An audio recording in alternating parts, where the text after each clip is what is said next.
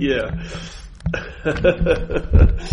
it's sort of like if your car breaks down. You know, if you had an old car where you had carburetors and stuff. I don't know about the new ones, but if your car broke down, and he knew a little bit about it, and uh, so, and he had someone there with you, and you try to turn it on. You have the key, everything's available for something to happen, but it's just not happening, right? It's Yeah. it's it's, it's, it's uh, stalled. So then you get out and you take the uh, let's say the air filter off, and then you put some gas in a couple of drops of gas in the te- in the carburetor, yeah, and you have like you say, all right, turn it over. Have your friend turn it over, and then not too many pumps, a few pumps, and then usually it catches, yes. Now the job, job's done. What would happen if you keep pouring gas in? It floods. Yeah. So you, you go the exact opposite than the purpose, which was to start the car. It wasn't about pouring a lot of gas in anything. It was about starting the car. A couple of drops works. Yeah. This is what a message is like. Uh, to me, a message isn't a dissertation. It's sort of a message. That's why it can be repeated. If you repeated dissertations, you would hit, hit an incredible level of boredom pretty quickly. But a message can be repeated because it's short and sweet. It should be anyway. And once, so the message is like a catalyst. And I have faith in mind that mind only needs, for some, it only needs a couple of drops of gas. It just has to be reminded of something it hasn't thought of in a while or hasn't entertained. A different type of possibility, which is I'm not that. Yeah? The whole point is we're always trying to become something, but the best, to me, it's the question, are you something already? Yeah? Are you, are you the way your mind presents you, or aren't you? If you're not, then you're not beholden to all of its little machinations and schemes. Because the whole drive of selfing, which is a mental process, yes? You didn't, you weren't engaged with it when you were a baby. You grew into it. Like they say that you didn't have a sense of self or separation until about 18 months, you know? Mm-hmm. babies pretty much just consciousness in a way flailing away through a body activity, you know? And, uh, but then, a, a mental process grows, which is selfing, and they, some of the research says it's timed, it actually coincides with this, the language center starting to fire. So language has a lot to do with the sense of self, yeah? The language that the thoughts are held in, yeah, that's how we, we hear thoughts in language. Those thoughts reinforce the idea of being a self, a long-lasting, independent, separate entity, yeah? It's like we're using a, a subjective language, but we're objects using it. The body is an objective thing, and it has a brain which is objective. It's a thing, but it's using a subjective language. It says, I'm doing stuff, I'm choosing, I'm here, I'm this, I'm that. And, uh, so that selfing wasn't dominant. When I, like when I was a kid, when I would be playing, I didn't, I wasn't in an abusive situation. It was just a typical lower middle class family in New York. I don't know how typical, but let's say a lower class middle class family. When I was playing, I was, that's all I was doing because my mind hadn't entertained the idea of time yet. I didn't think, I wasn't thinking, will I be playing next week? Because that hadn't developed yet, yeah? So, the, the there wasn't any specialness of being here because I, I hadn't entertained I could be anywhere else. And that's the real freedom. It's not vigilance, it's not concentration, it's sort of a very diffuse, relaxed awareness, yeah, because it's just so. It's not like it wasn't so and I had something to do making it so. It just, there was never any question that it was, wasn't so. Yeah? Because the mental system that assumes that it may not be so or it isn't so hadn't gotten strong enough yet. Yeah? So, until these ab- absurd impossibilities become probabilities, we're in that sense of immediacy, which is conscious contact. Yeah? That's all there is. Yeah? Now, what happens with the selfing, if you watch it, it's definitely, it senses the conscious contact, but what does it do? It claims the conscious contact, which is the movement of selfing. The mental process of selfing, its major movement is the claim. So instead of just seeing thoughts, they're your thoughts, yeah? Instead of a body, it's my body. Instead of time, it's your time. Instead of a problem, it's your problem. It's always a movement of claiming. Yeah? In claiming, that's how it asserts its value. And it can't really claim now so much. So what does it do? It remembers you in the past, and it remembers you in the future. Remembering is about the future too.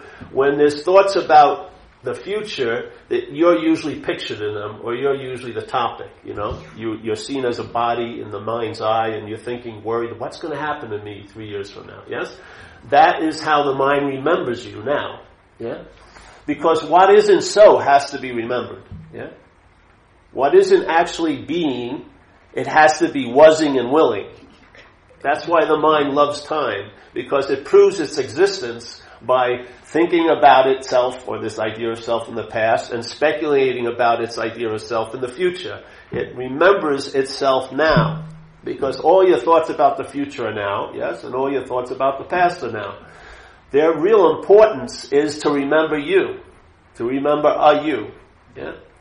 So it, they can't do it now because what's so is so. What isn't so can't be so when what's so is obvious. So it can only appear to be so when what's so isn't obvious. Yeah? So when you're totally in the in the uh, let's say that thought stream of past and future, what's so doesn't seem obvious. So you're taken to be what's not so, which is a you. Yeah. And now what's not so becomes the dominant point of interpretation, and then the mind just riffs on it, as you can see. Yeah.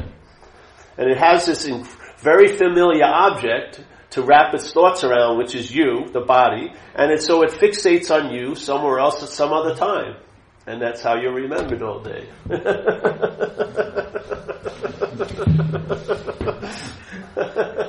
so like St. Francis says, it's in self-forgetting, yes? and I find it's very difficult to forget the self if you take yourself to be one. Yeah? Even trying to forget the self would be a remembrance of self. Mm-hmm. Yeah? So I could study for three years how to lose interest in the self, but that would, could be construed as self-obsession. Going to tons of these meetings could be construed as a problem of being obsessed with self. And a lot of these groups which are supposedly about non-self speak about self the most. so the dilemma is you're trying to, so this idea of being a self, it has to be remembered because it's not so. What's so doesn't need to be re- remembered because it's so. Yeah? It already has an existence, it already has a substance, so it doesn't need to be remembered for a substance. Yes? Yeah, yeah. So what's actually happening right now, the rawness of what's happening, is conscious contact. Yes? You want to call it consciousness or awareness. There's contact with what seems to be an outside uh, environment. And the contact goes through five gates, and then there's a sixth gate they call in Buddhism, which is the mind. So there's seeing, hearing, feeling, tasting, touching. Yeah? And then there's the seeing of thoughts, which would be the mind sense. So you have basically six senses where something, or let's say nothing, makes contact with something. Yeah? So you hear it, see it, feel it, taste it, touch it, or think about things. Yes? Yeah?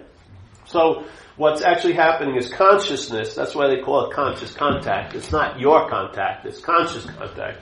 Because it's consciousness is in contact. Yes? So what happens with the mental process? And when you were a baby, that's what was going on and that's all that was going on. But when the mental process of selfing kicked in, then it told a story about the conscious contact, and it inserted the idea of you where consciousness is. So now it's you that's in contact.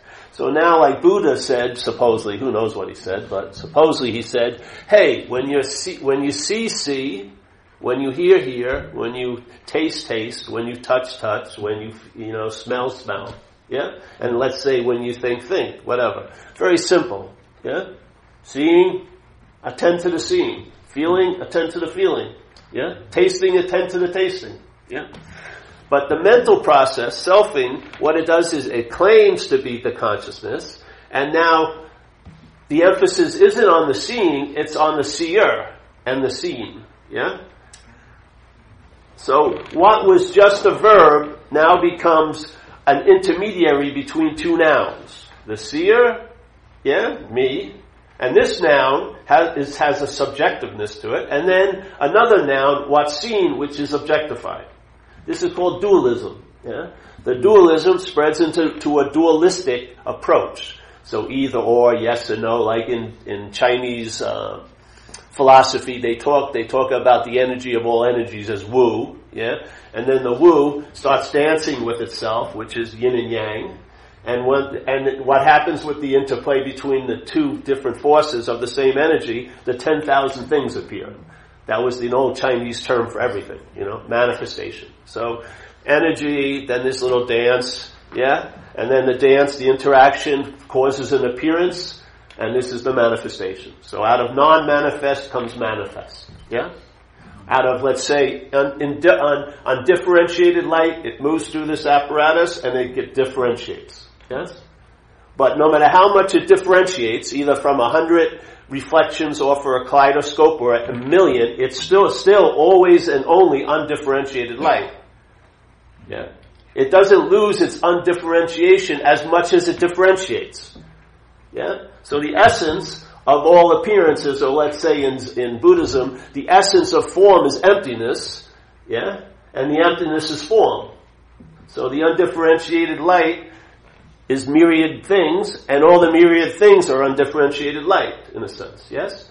Now, the undifferentiated light moves through this apparatus, and then it disperses, and then things appear that weren't there. Yeah, I don't believe they're there anyway, but they seem to. They appear and they seem to be there. Yeah, it's sort of like a dream in a way. If you know, I heard someone say the Course in Miracles. If you know anything about the Course in Miracles, then tell me about it. you know anything about it. in the Course in Miracles, they have a, one statement that says, "You and I are the dreamer of the dream."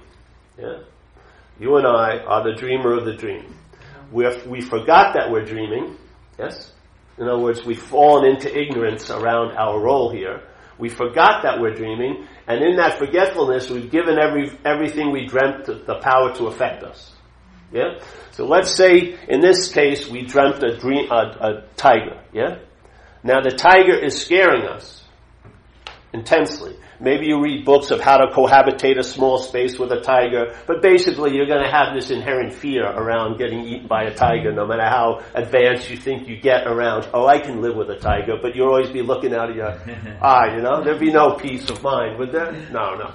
So, in this sense, the dreamer, let's say, uh, dreamt this dreamt tiger, and now the dream tiger is affecting it, but only as a dreamt object only as a single unit called Paul, and a long-lasting, independent, separate entity. Yes, this is a dreamt object by the mind that's dreaming.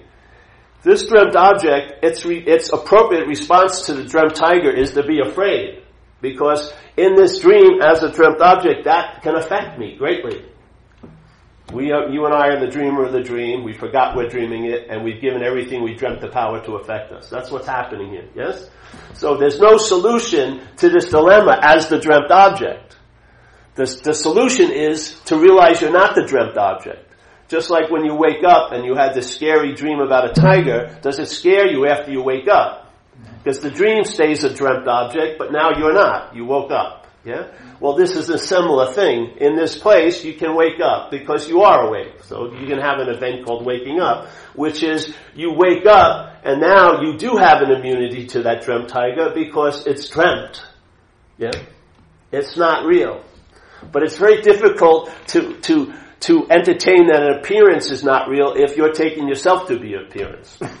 yeah, if you're giving this appearance a reality, I bet you the other appearances are going to be real to you. you can't have it both ways. Or like one lady I knew said, "Oh, I really woke up. I'm freed from the ego, but everyone else's ego is bothering me." That's, that can't work that way. Yeah, you see, it's it's all or none. There's no special reprieve. when you realize that there isn't a you, you realize there ain't a you. it wasn't like there was once a you, now there isn't, you know, and there's still people that still, no.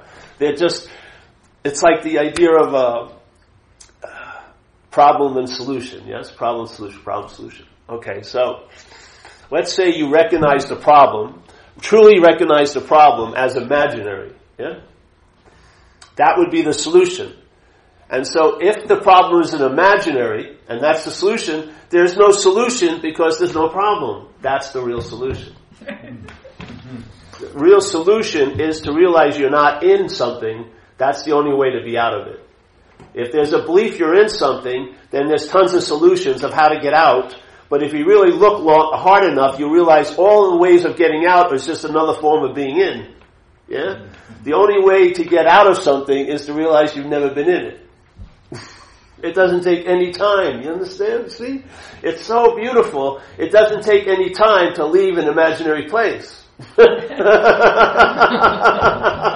because there's no place you need to leave. Because it's imaginary. So the, the, the, the quality of timelessness is so profound, really, so profound by the solution when it downloads the sense of its timelessness, you really get a sense of the strength of time here and how our thought system is saturated in it.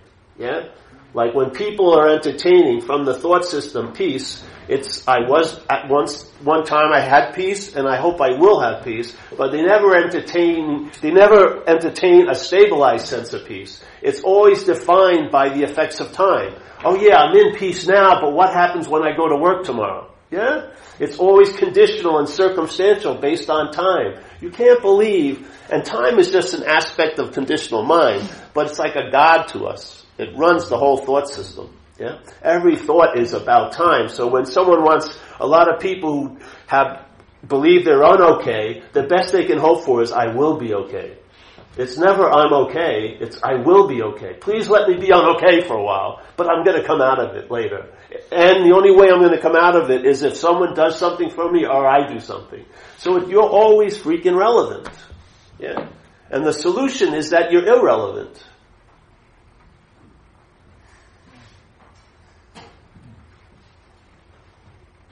So we just someone we put some somebody who does filming these talks put some clips up. So I looked at one of the clips, which is the wave and the ocean. You know, and a lot of times people, a lot of in a lot of spiritual terms, they talk about the wave and the ocean. But let's look at it this way. I don't know if anyone else does, but who knows cares. So here's the wave. Yeah. So let's say the wave is sort of his wave life is lacking, you know. He's a little dry. he's, he's, a little dry for his own taste, you know. He thinks it should be a lot wetter and a lot better, you know. So someone tells him, hey, the wettest place in the world is the ocean. Why don't you start trying to learn the ocean, you know, get close to it, have an experience of it, see what happens. So, alright, so now you assume from this wave point that I really need the ocean. So I study a lot about the ocean and I have some experiences, I do, you know. But I always go back to the sense that I can be dry, yeah. That's why it's called a, a, big experience. Without the bookended that I'm dry, you wouldn't get so excited about being wet. Really. It would stabilize. Excitement doesn't stabilize. Excitement is very agitated, but then it dissipates. That's not it. It's a much more stable solution than getting excited. So, okay, so now the wave is studying the ocean, studying the ocean, studying the ocean. And every experience really from the wave's point of view, is reinforcing the wave because it always reverts back to the dryness that it thinks it's suffering from. Yeah. So, and then it learns, oh, the ocean is the ocean of bliss and it's eternal and all this. Yet every time it's studying it, its pursuit of the ocean is just reinforcing itself as a wave. We're just saying, hey, if you're not a wave, you're the ocean, bro. Yeah. Much quicker. Much quicker to arrive at where you already are. then go on a journey to get there. so why not question the waveness? If you're not a wave, find out. Yeah? Put it to the test. You ever hear of a Zen treatise called Faith Mind? That's what it means, faith mind. It says, it says, you know, one of, it says incredible statements. One of them is, if you, if you stress, if you use activity to find stillness, that's activity. so it's sort of like if you try to use self to get out of self, that's selfing. yeah. So how good? Because you didn't have any sense when you were a baby. It's produced by a mental process. How can a product of a mental process, and I'm saying a, a mental process is producing, producing the sense of being a you. It produces it, yeah? It makes it up. No matter how authentically you feel like a you, it's been produced, yeah? So a mental process is producing this feeling of being you. Yeah? How can you expect that mental process, the product, to leave what's making it? Yeah? If self only exists through the reinforcement of the mental process, the self is never going to transcend the process that's making it. It's not going to appear as a self anywhere else. In other words, if you're waiting to get it, you're missing the boat.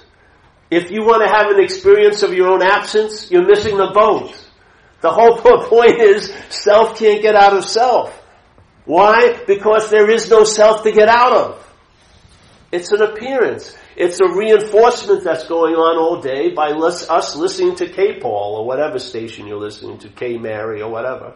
It's broadcasting all about you. Yeah? All day. Everything is assumed to be about you. So instead of experiencing life as happening, it's interpreted as life is happening to you. Yeah? So the conscious contact is now overridden by an interpretation. We're, we're so absorbed in a mental state and, a, and a, they can't, the solution can't come from the problem. It can't be a mental solution to a mental problem. Yeah?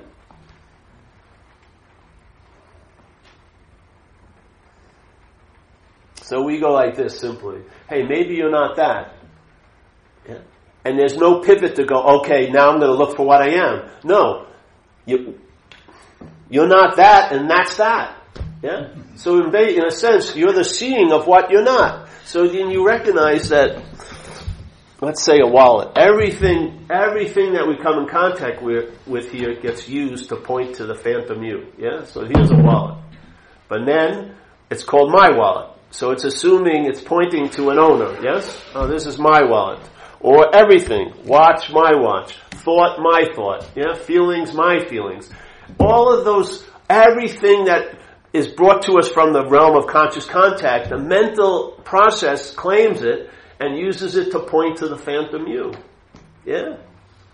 Everything insinuates you, implies you, but the pointing, the pointing can't, there's nothing it's pointing at. Your conditional mind makes the leap. It keeps point, assuming there's a someone, and so the mind goes, there's a someone. Yeah? When you just see it, when you see it, yeah, when you actually see it, you see I'm not that, and that's that. And now the whole idea of you somehow having to be a noun is forsaken and you sense the verbness of you as being. Yeah? As an activity of, of a manifestation, a verb, a being. And in that verbing there is no noun. The noun is a mental interpretation. There is only seeing. There's not a seer. There's only seeing. Yes? There's only hearing. And what's hearing can't be heard. What's seeing can't be seen. What's feeling can't be felt. What's tasting can't be tasted. Yes? What's conceiving cannot be conceived of. So, for anyone who's teaching anything, the only thing they can actually teach is about what we're not. You can't teach about what we are because we're that. Yeah? It's like when they talk about non-duality meanings, show me where there's a non-duality meaning. Non-duality means not two. It doesn't mean anything, it's a negation. You negate the idea of two-ness, subject-object, and you're onto something. When all is subjective, when all is, is subjectivity, you're closer than subject-object. Yeah? So we're going to negate the subject object, the dualism, and then the duality, and hopefully the mind will entertain in I'm not that, it'll recognize the seeing of that is what I am.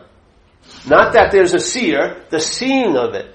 So every moment, like St. Francis says, what's looking is what you're looking for. Every moment, what's looking exactly right now is what you're looking for.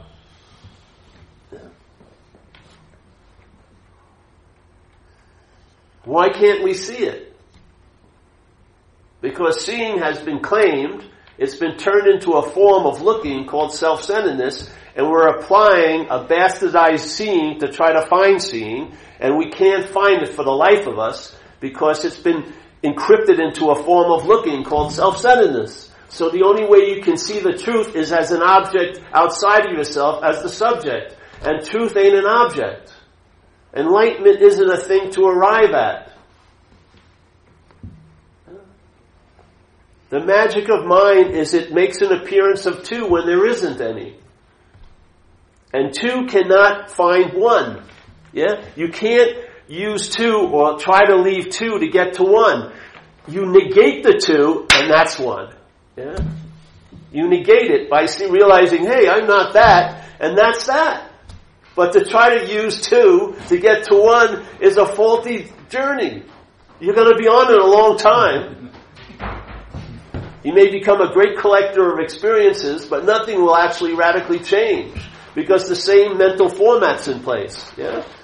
You've turned something that's non-thing into a thing, be a conceptual thing called the truth or whatever. But the mind's done its little magic and has thrown what's already always and ever ever available outside of itself for you to look for. Yeah? That's a form of blindness. Blindness. They say what? God is everywhere, He's all powerful, omniscient, and omnipotent. Why aren't you bumping into it then? You're rubbing against it all the, all the time. Why are, why are we uh, unaware of what's always so? Yet very aware of what's not so. Yeah.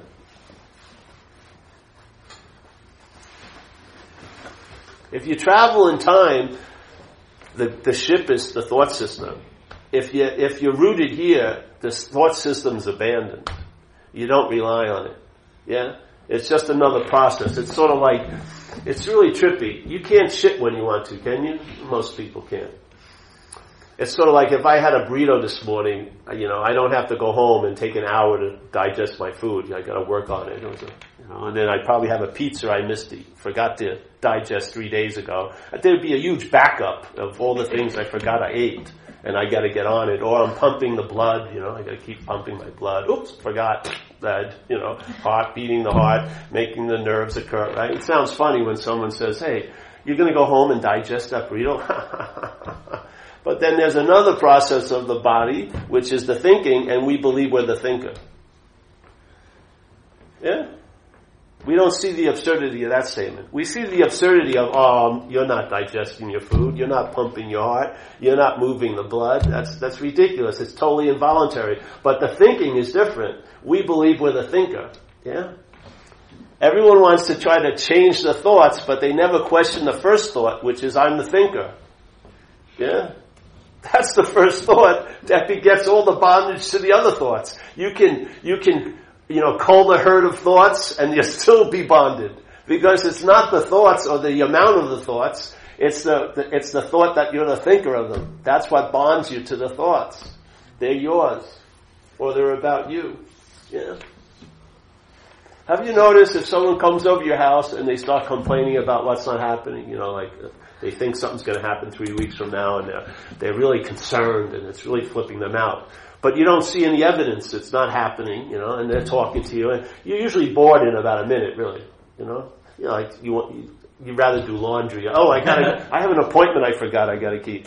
Yeah? And you're bored very quickly, but the same thing in your head, the exact same thing held as, has about you, has all your attention. Yeah? It's not the thought, it's the you. The you is the source of interest, not the thought. Yeah? It's the my of the thought. The problem? No, my problem. Feeling? No, my feeling. The my is the glue. The my is the meaning. Yeah? It disperses itself in everything it comes in contact with and claims, but you're not getting the meaning from what you're claiming. You're getting it from this position you're claiming it from, which is the sense of self. Yeah? So if you have a lot of thoughts, they say 70,000 a day. It's quite a lot, yeah? I mean, today's what, Friday? Let's see, how many thoughts did I need to navigate this day? I got up around 8 o'clock. Maybe about 45. Yeah, maybe 45. Because I don't know the city. So I needed to ask, hey, where, where's uh, Kensington or something, you know? So 45. What are the other 69,540, you know, 55 doing? What are they doing? Really. I mean, I'm a house painter. For me to do a job, it may be 15 thoughts, you know. Usually there's four walls and a ceiling. You don't get surprised much, you know, painting a house. You know, alright, I know where the paint is, roll it, you know, you know. I don't need many thoughts. Six, 70,000 is like overkill. I mean, why 70,000 thoughts to navigate? I could, I could probably navigate an 80 year old, 80 year life with 70,000 thoughts, basically. Why do I need every day 70,000 thoughts?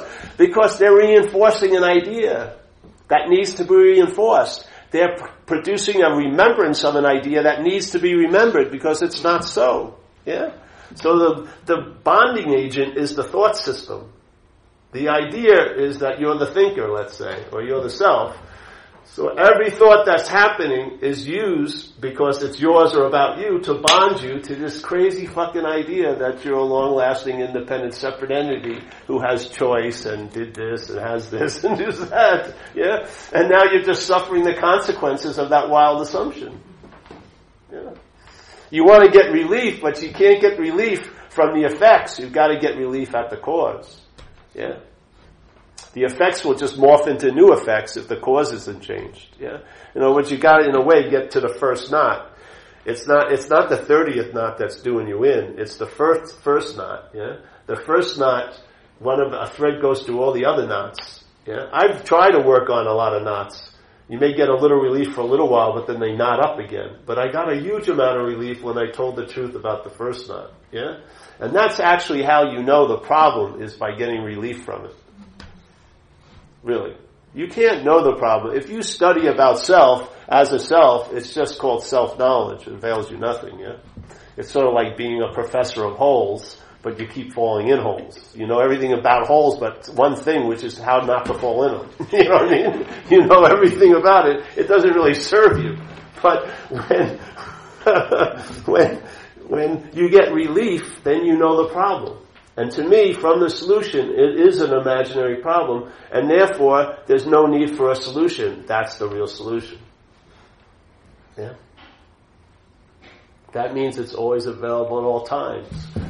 No time, no, no time passes from when you don't have it to when you get it. Because there's never a point where you didn't, you weren't in it. Yeah? So there can't be, there's never a point that you can get it because there's never been a point you've not been in it. Yeah. So the story of, of lacking and then finding fulfillment, you're going to miss out on that, you know? The sense of being special, you're going to miss out on that. It's like dog shit awareness. It's very ordinary. You're just on. That's as simple as that. And you really didn't turn it on. You know, you're not like the you're not the electrician. Nothing like that. There's just onness, incessant onness. You know. Selfing could not withstand it, first of all. It's too persistent. Selfing could not withstand it. Yeah. It can't claim it because it's nothing. The way selfing tries to claim it is to make it something. Yeah. But it, it will fail miserably because its quality is so strongly nothing that it can't be made for, it can't even appear to be something for long. Yeah. And then the nothing is really the gift that keeps on giving. Because it doesn't have any quantity. It doesn't run out because it's nothing. Yeah? Shit. So I don't know, I fell upon it a while ago. And then I entertained it. I heard it like at a meeting like this, except the person was prettier than me who was sharing it. So I heard it, and then I, uh, my first experience of it was I was sitting there and I raised my hand. I said, "Hey, you know, I'm just listening to what you were saying," and suddenly I had this realization. I walked in here thinking I was looking at all these mental states arising, which was true, but I was taking, I thought it was me that was looking at it. I just realized it was a mental state that was looking at all mental states. And so, so, so I thought, because my lens had been this way for a while, I thought that was the way it was, but it had opened up in the satsang. My lens went, the aperture went, and the funny thing is, is when the aperture opens up, here you are, you're thinking you're, you're behind the aperture. When it opens up, it opens up and then it moves behind you. You're included in what's not happening. it just doesn't open up like this to you. Oh, I got this incredible view. No, it, catch, it captures you in the viewfinder. so it's like being, it's like looking from somewhere else, and you're in the, you're in like the uh, the front part, like in the image. Oh, there I am. and obviously, when it's seen as there I am, I'm not that. You see? Yeah. There's a trick. It hits you, and then suddenly your mind moves from a noun, uh, noun, uh, subject, object calibration into a verb calibration. Now there's the seeing, yeah, and that's that. It doesn't lead to the divine seer. I haven't found it anyway, but there's just seeing, yeah, uninterrupted seeing. So there's no entrance where it's not seeing, and there's no exit where it once was seen, but now it isn't because you did something bad. You don't get kicked, exiled out of it, nor do you get invited into it. You can't escape it. It's like being a fish in water that keeps asking for a glass of water. It's wet as hell. Yeah?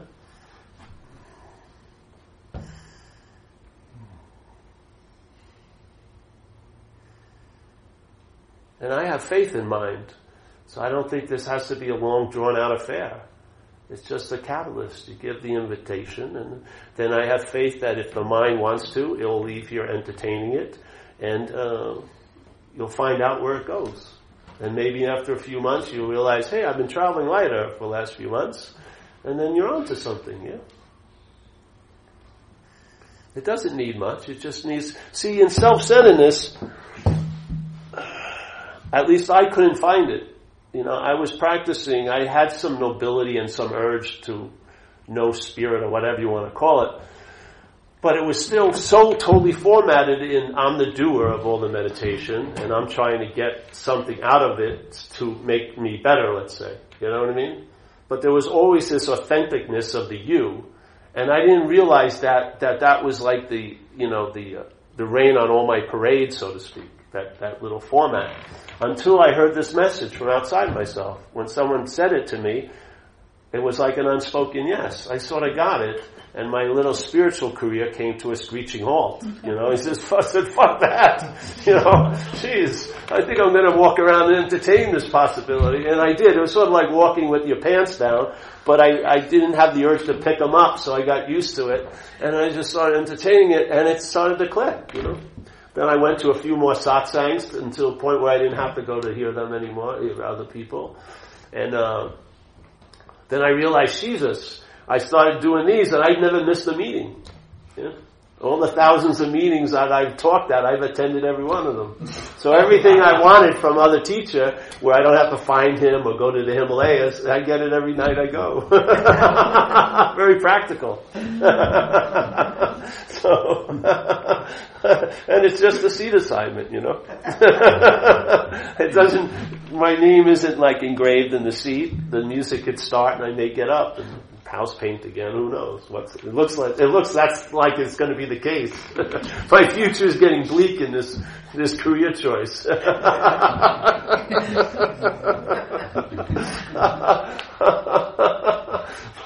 the sitting down and getting up, it's always the same. Yeah, nothing precedes the seeing here. Nothing.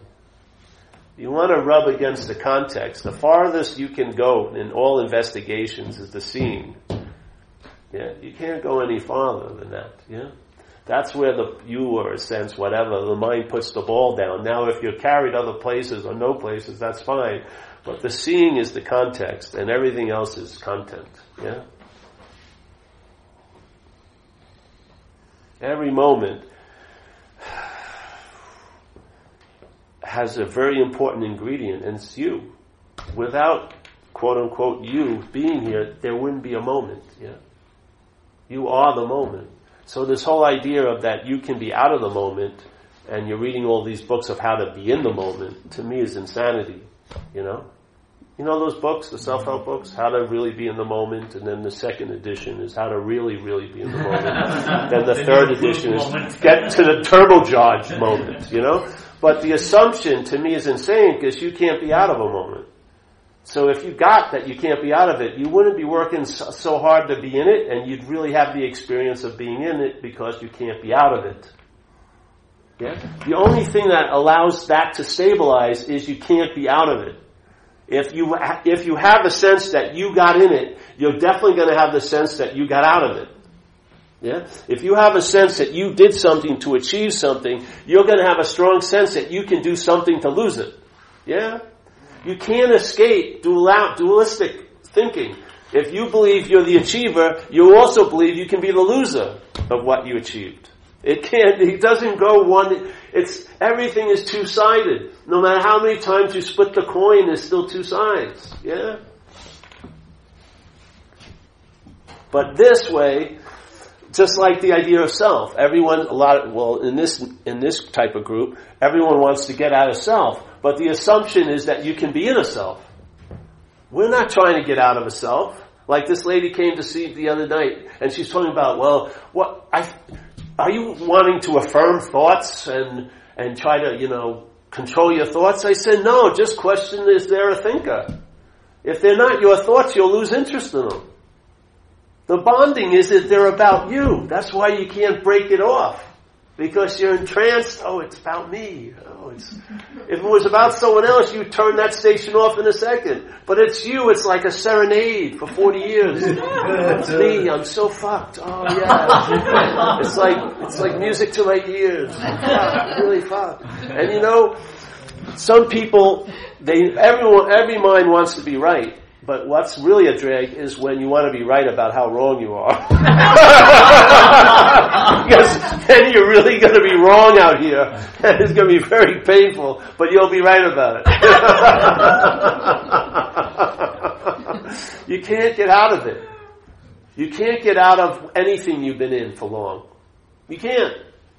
If you can be in it, you can be out of it, but you're always going to go back in it, in a sense. This, the only escape is you're not in it.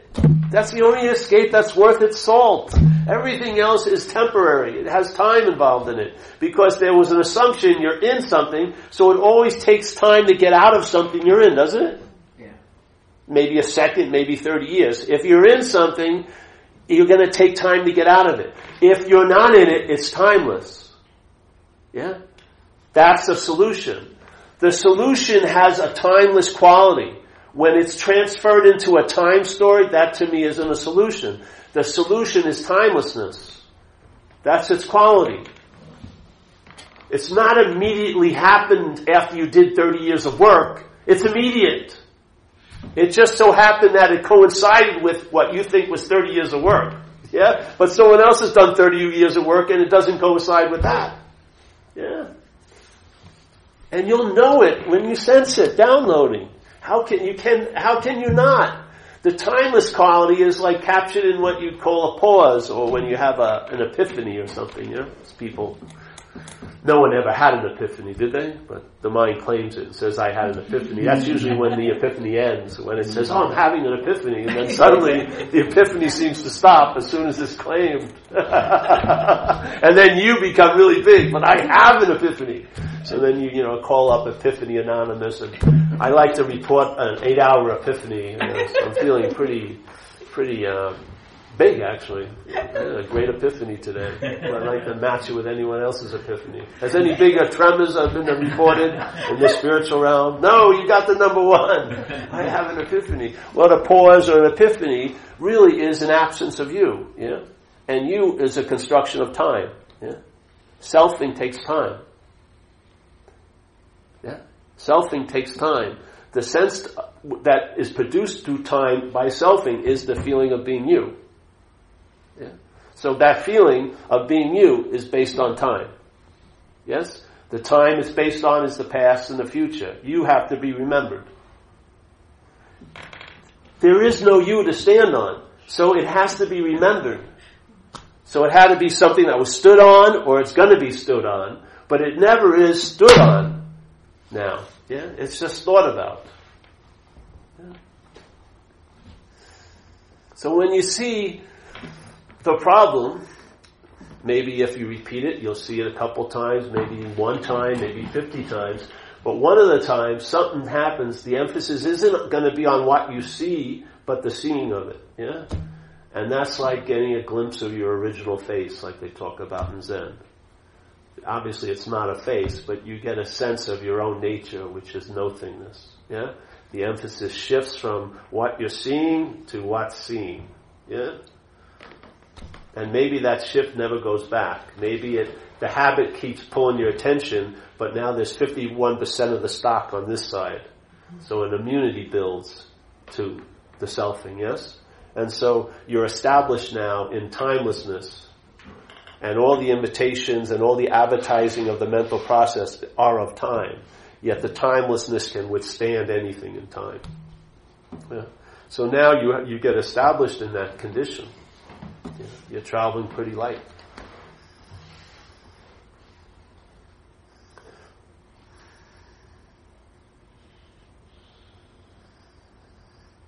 You're traveling so light that you come to Toronto in December. Yeah. Where if there was really free will, who the hell would fucking come here December 8th from California? So obviously, at least in this case, there's no free will. Yeah? You just get, you follow inclinations and intuitions and stuff. You're just an expression, aren't you? You're not, you're just an expression of what is. It's like all these mental winds which aren't, can't be seen, but they can find expression through us, through this interface. And if you lean towards one as- aspect of the mind, which is, let's say, centeredness, you get another uh, whole spectrum of winds differently than the ones that are blowing through self-centeredness. Yeah? It's, if the mind's resting in self-centeredness, it's anxious. Yeah? And that anxiety provokes other winds that sort of mimic that. And so even peace in this level gets to be a cause of anxiety. When am I going to lose the peace? How am I, can I keep this peace? Yes? So even the idea of peace gets, produces anxiety in the agitated mind. Is that peace? No. Yeah. But then, let's say if the mind moves out of self-centeredness and now is in centeredness, it attracts in a sense different winds that blow through.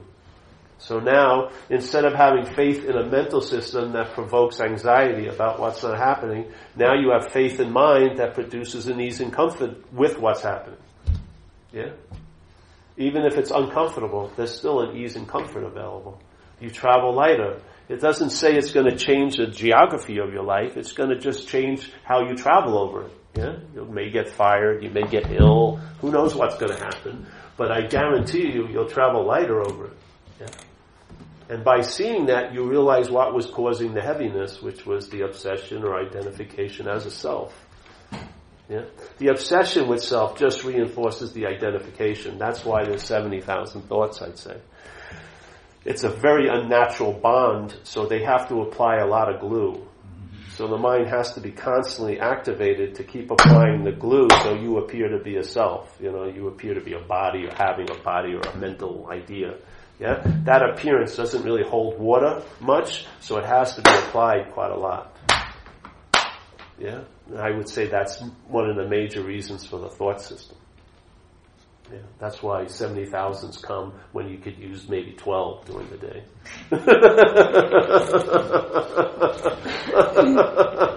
because if the thought system, if you were, if we weren't in that blizzard of thought system, we would, it would be obvious what's happening. Yeah? Know why? Because it's happening. we would recognize, there'd be a sense of recognition of the raw data going on, which is consciousness is in contact, not Paul. Paul's a, a, an afterthought, yes, that tries to proceed. That's all it is. It's an afterthought that puts itself behind the camera. It's an it's appearing in front of the camera, but its story is that it's behind the camera. So it's a it's an afterthought that always wants to proceed.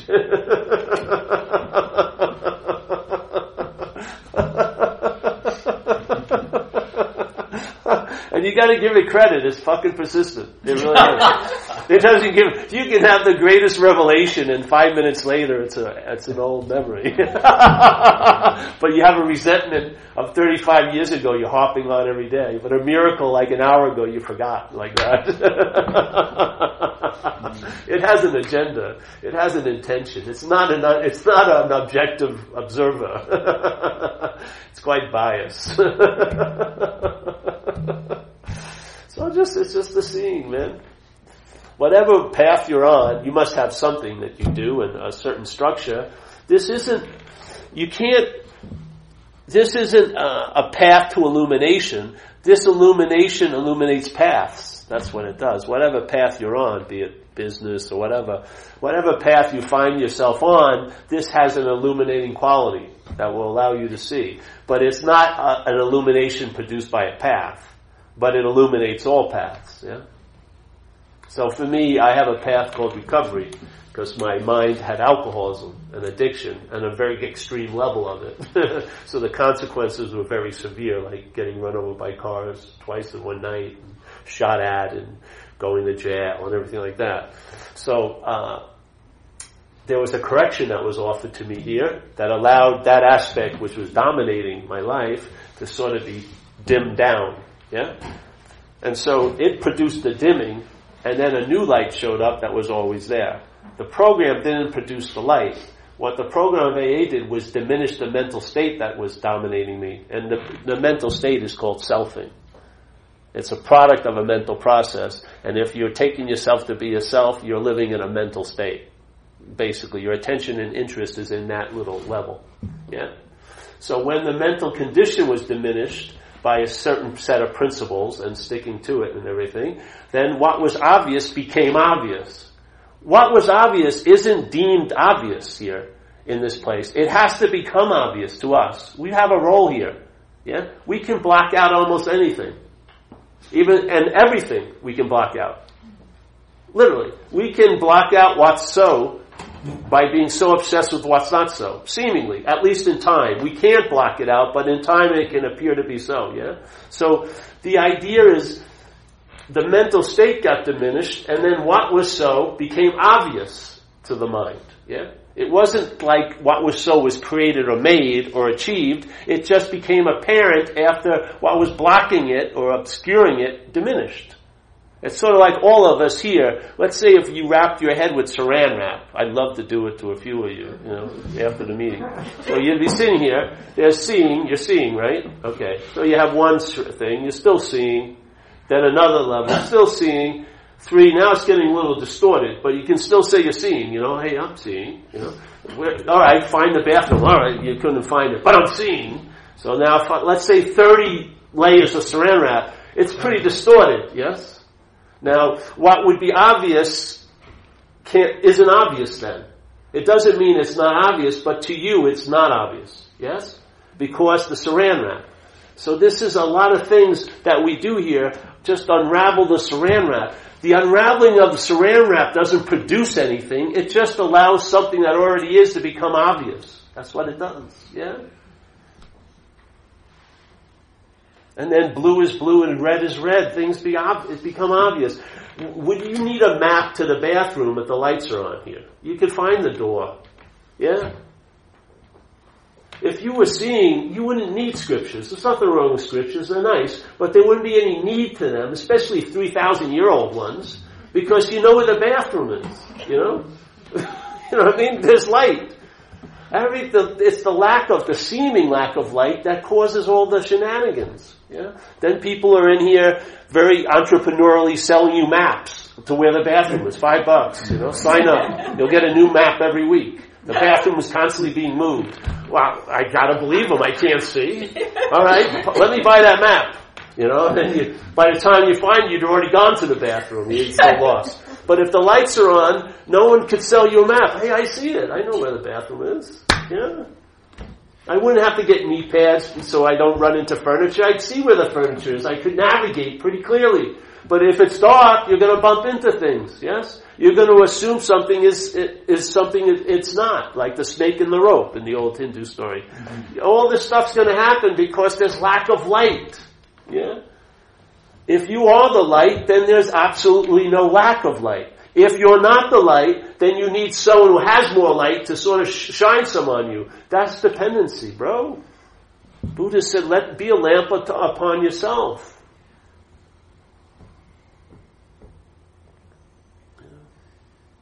If the only worth of an artificial light, if it leads you to recognize the authentic light that you are, yeah? Like, like I say here, I say it jokingly, but I'm meant to be obsolete. I'm just a mailman. I don't want people to follow me home. I'm just giving you like a spiritual subpoena. Here you go. Entertain it, see if it works for you. For me, it worked. It became the last answer. I haven't found a new one now in, I don't know, 15 years or something. It became the last answer to me. It put the need for a solution to bed. Yeah? I haven't been in the, in the business of seeking a solution, which is a great solution. I miss, I may miss the problems, but hey, I'd much rather not have a solution anymore.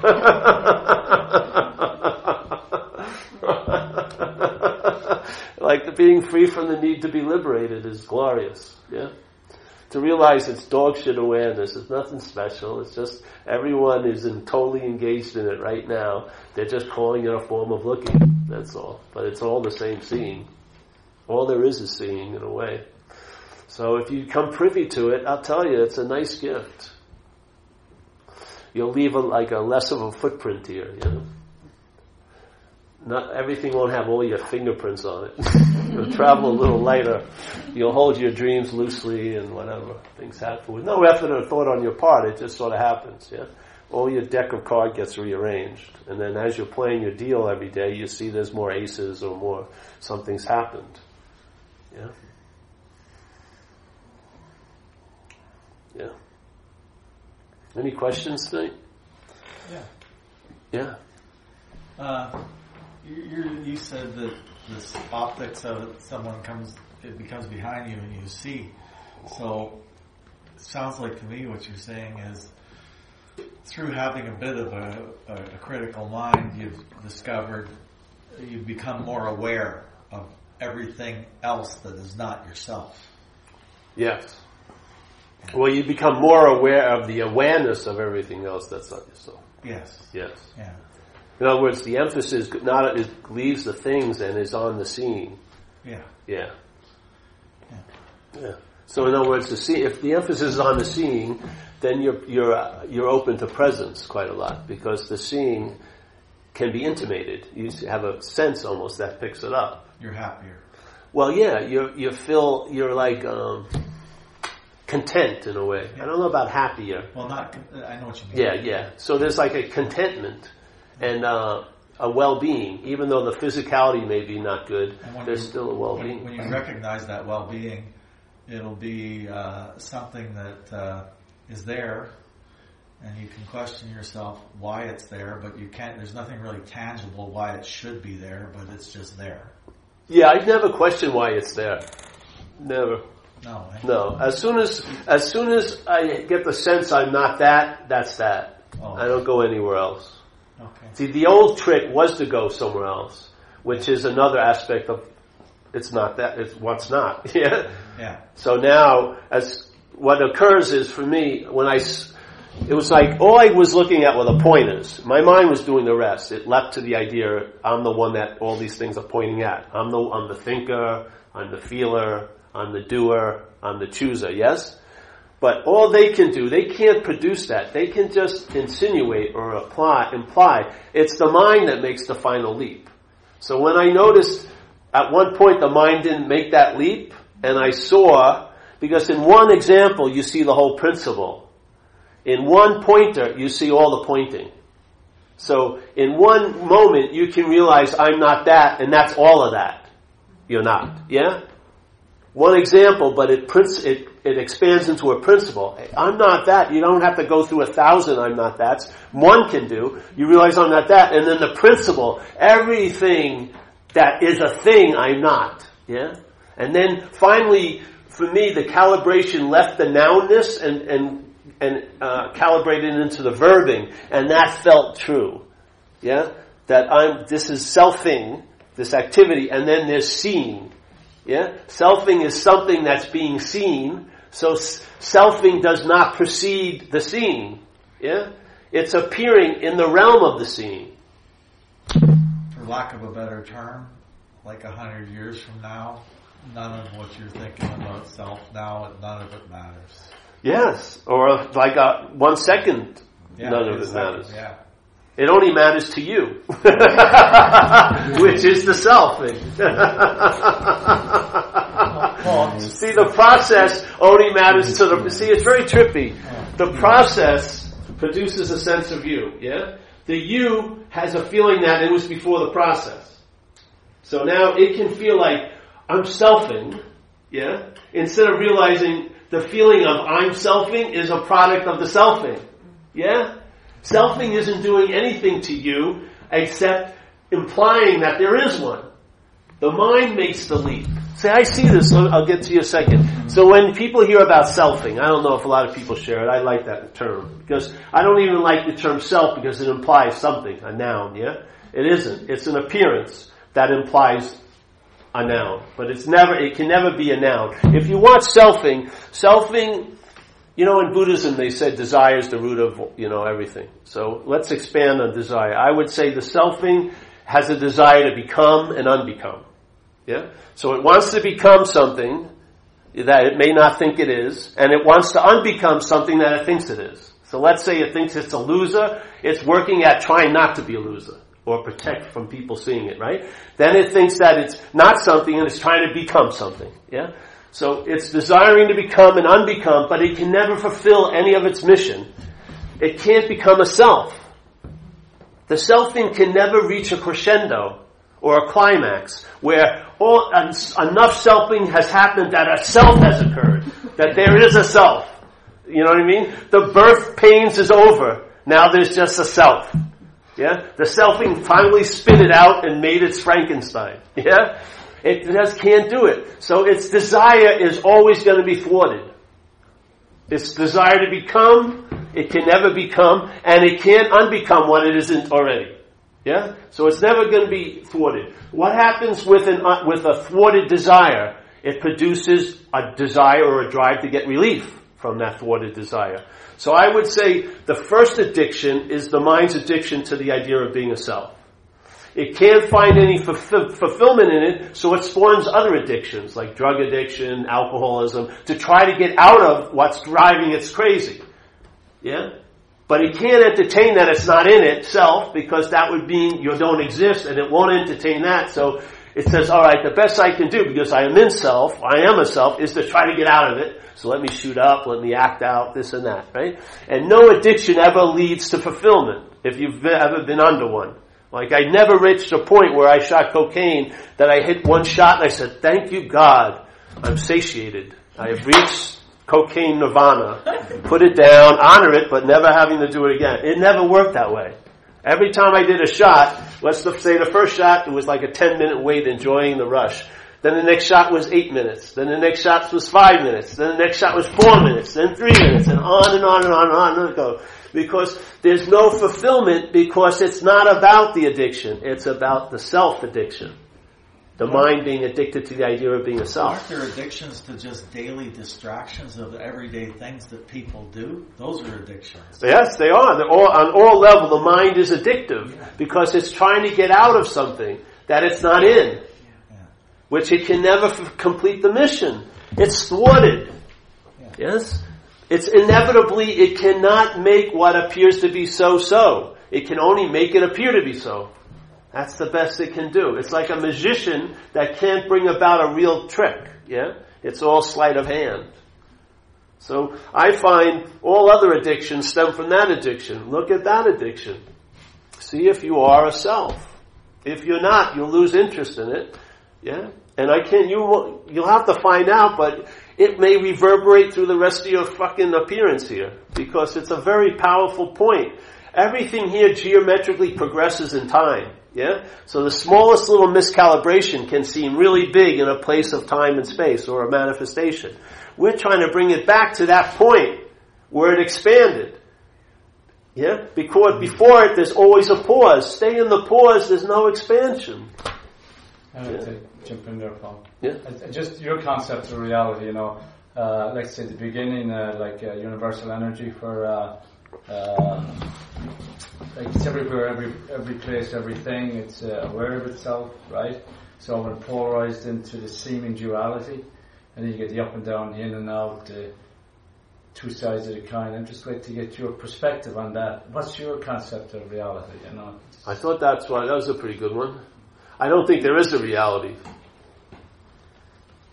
You know? I just think they're seen, that's all. I have no interest to go any farther. That's more than enough for me. Yeah? It's demonstrating itself every moment I'm alive. They're seeing, so it's truly reliable. And uh, I was giving you the run at the old mystics that perception of everything, right? Creation, universal energy. Yeah, well, I thought I said it with this, the Chinese thing. Did I say that? Yeah, yeah. Where it's Wu, like the wu, woo is the yin, woo, and then the, the woo has it dances with itself, and that's called yin and yang. Yeah. Yeah. So if you ever look at yin, you know, if you take yin to an extreme, it turns into yang, and the same thing. If you go an extreme to yang, it turns into yin. So it's the same Okay. in a way. Yeah. And that dance produces manifestation, or the ten thousand things. So let's say thingness comes from no thingness. Yeah. So from non-manifest or imminent or not being able to be seen, it hasn't taken form yet, comes all form. Yeah. So in one view, you could say the mind is dreaming. The mind is of no quality or essence. It's empty. Yes. Its uh, nature is to reflect, and its manifestations energy. So that would be this going on. Yes. So that mind. So it's like the sky, let's say. So the sky's there, and there's things that appear in the sky. Let's say clouds appear in the sky, birds fly through the sky, planes fly through the sky. But when a plane's flying through the sky, you never hear them call up the, the tower saying, I ran into a big chunk of sky, do you? Mm-hmm. The clouds don't seem to affect the sky whatsoever. If it's raining, it hits the earth. It doesn't wet the sky. When a, sh- a bird shits, it never lands on the sky. It's usually on your car, right? Mm-hmm. It lands on, on a thing. So the sky, Fourth of July explosions never rip the sky open. Hmm. Tons of explosions, but nothing actually happens in the sky. It just it holds it all hmm. because everything that's appearing in it doesn't affect it. Yeah, that's why everything can appear in it. you know, that's why everything can appear in it. So everything's appearing in mind, all this manifestation, but it's not affecting mind. Yeah, hmm. That's the that's the it's aware of itself. yeah. That's, that's the. Well, let's just say it's aware, or it is awareness. I don't know if it's aware of itself, but it's aware. That has to be, yeah. It's like sky, like they always say. It's like open sky. Your mind is like open sky. Yeah. What happens with self-centeredness is that open lens gets like a tunnel vision into cloud, and so if you're only seeing the cloud, you can't entertain the sky. So the cloud's everything to you. You're not It's- aware of anything. Yeah, it's it, it's given a lot of meaning. Yeah, if you know the course at all, lesson two is you and I give everything all the meaning it has. That's what's happening here. It's dreaming. Yeah. Hmm. So something appears to bother me. Like yesterday, I wasn't feeling good, and then so this is a problem. Yesterday, today I'm feeling good. It's not a problem. Tomorrow I'm not feeling good. It's a problem again. What is it? Is it a problem or isn't it a problem? It's really neither. It's whatever meaning I give it. Mm, yeah? So basically, your mind is dreaming here, having a subjective experience, and it's putting meaning onto everything. Yes? So basically, everything is in a sense meaningless. So many of us have been living under the meaning given to life from self-centeredness. Yeah? And a lot of us, it hasn't been that satisfying. We're not happy with it. We don't, we have an irritability, restlessness, a discontent. We're not satisfied. Like some guy who has something to do with this place was telling me today how he's become really successful and like everyone says, it hasn't translated into feeling really great. Yeah? You know what I mean? So, alright, so if you see that you and I are giving everything the meaning it has, then, alright, what's the, what's the center of the system that I've been reacting to most of my life? Self-centeredness. So let's question the center of the system. If I'm not a self, yeah, my mind can recalibrate and new meanings can be given to the same old quote unquote things. Yeah? So you, instead of, if, let's say selfing would be the color yellow.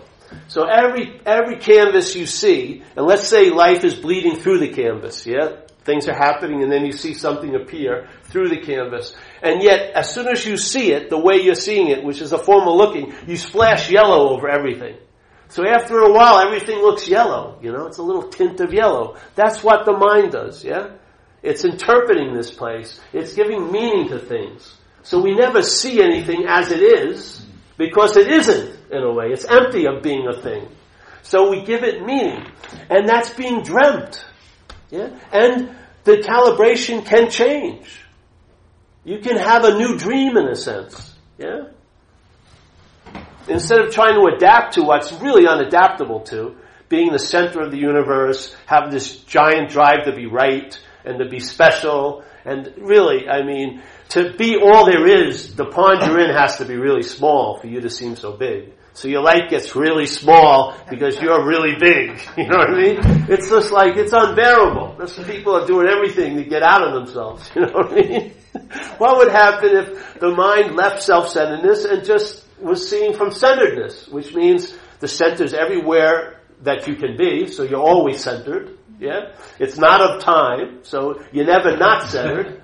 And therefore, the mind would be giving new meaning to things. And of course, what you do is a reaction, basically. There's a response or reaction. You would now respond, and if you weren't seeing threats, you wouldn't respond with anger. You wouldn't get resentful. You wouldn't get fearful because you don't see a threat. If you see a threat, it's too late basically. If you're gonna, I've gotta minimize my fear, I've gotta work on my fear, well the best time to work on fear is before it's hatched. Yeah? Is to see what's causing me to look at everything from a threatened position. Yeah? Selfing, of course. So you see, okay, if I'm not that, the mind shifts. Yeah? So now you're not so full of fear walking through a day. You're not, you're not hoping that you'll feel comfortable tomorrow. You're in a certain sense of comfort. Because there's everyone in this room, I want to end with this one, because this is, just check this out. Everyone in this room has tons of faith. Yeah? Faith is just a pot, is just a potential of mind. Yeah? Now faith in manifestation is determined by what vehicle it's put in. Okay? So faith is a potential. Yeah? The mind puts it into something here, in other words, it has faith in something, and then that that vehicle manifests what is going to be that faith produces. So let's say I have faith in my thought system. That's going to produce tons of anxiety. Yeah? Because I'm constantly worried about what's not happening, and something bad is going to happen to me and what's not happening. But it's actually not happening. Yeah? Now, anything can happen when what's not happening. Yeah? So, there is another thing called what's happening, and it has one quality what's not happening doesn't have, and that is it's happening. That's the only quality they have, but that one quality can override every, all the other qualities of what's not happening, because they're not happening, okay? But if my mind has faith in that thought system, I'm, that faith is going to produce anxiety. I'm going to believe the thoughts about how bad it's going to be next week. And I'm going to react now to that presupposed threat that's not happening. That's a, that's a miracle in a weird way. Like Jesus supposedly brought Lazarus from the dead, but Lazarus at least was alive at once. We're bringing something out of nothing all day. We're worrying about what's not happening and it's producing an effect now. You don't think that's a miracle of mind? That it can produce an effect and manifestation by entertaining what's not happening. But it has to be faith that produces that effect. You have to believe in those thoughts. Yeah? So that everyone has faith. Look at the vehicle you're putting it in. If you put it in the right vehicle, that same faith that's bonding you to this anxiety and anxiousness will enrich your life. It's the exact same energy. It's just the vehicle it's put in. Yeah. So see, all I do is see where it is. I don't move it. I don't do anything other than see where it is. I just tell the truth, hey, yeah. And that's it. That's the end of my job and then things happen. Yeah? Because it's mind. Have faith in mind, not conditional mind, but mind itself. Have faith in it. Yeah. It has the power to undo everything that seemed to have been done here. Because it's the doing and the undoing. Yeah? The ordinary mind and the enlightened mind are the same mind. You don't have to look for enlightenment. It's right where you are right now. It's in the mind that you're calling you. It's right there. It's pregnantly available. Yeah. Yep. Oh, it is. Oh, Oh, it is. Okay. No, go ahead and we'll get him. No. Go ahead. Oh, myself? Okay. Yeah, yeah. I just wanted to first say that it has been great, you know, it has been very much simplified and it has been, I'm finding that I'm forgetting it until unless I think I have to keep that reputation, what you say, right? What you have been saying difficult. But the basic question which I have, you can advise is that they say that when there is a problem, that thought itself is a problem. So that's what I, What was when? when you say that there is a problem, Yeah. that thought itself is a problem. Yeah. So how to work on that? Can you address something on that?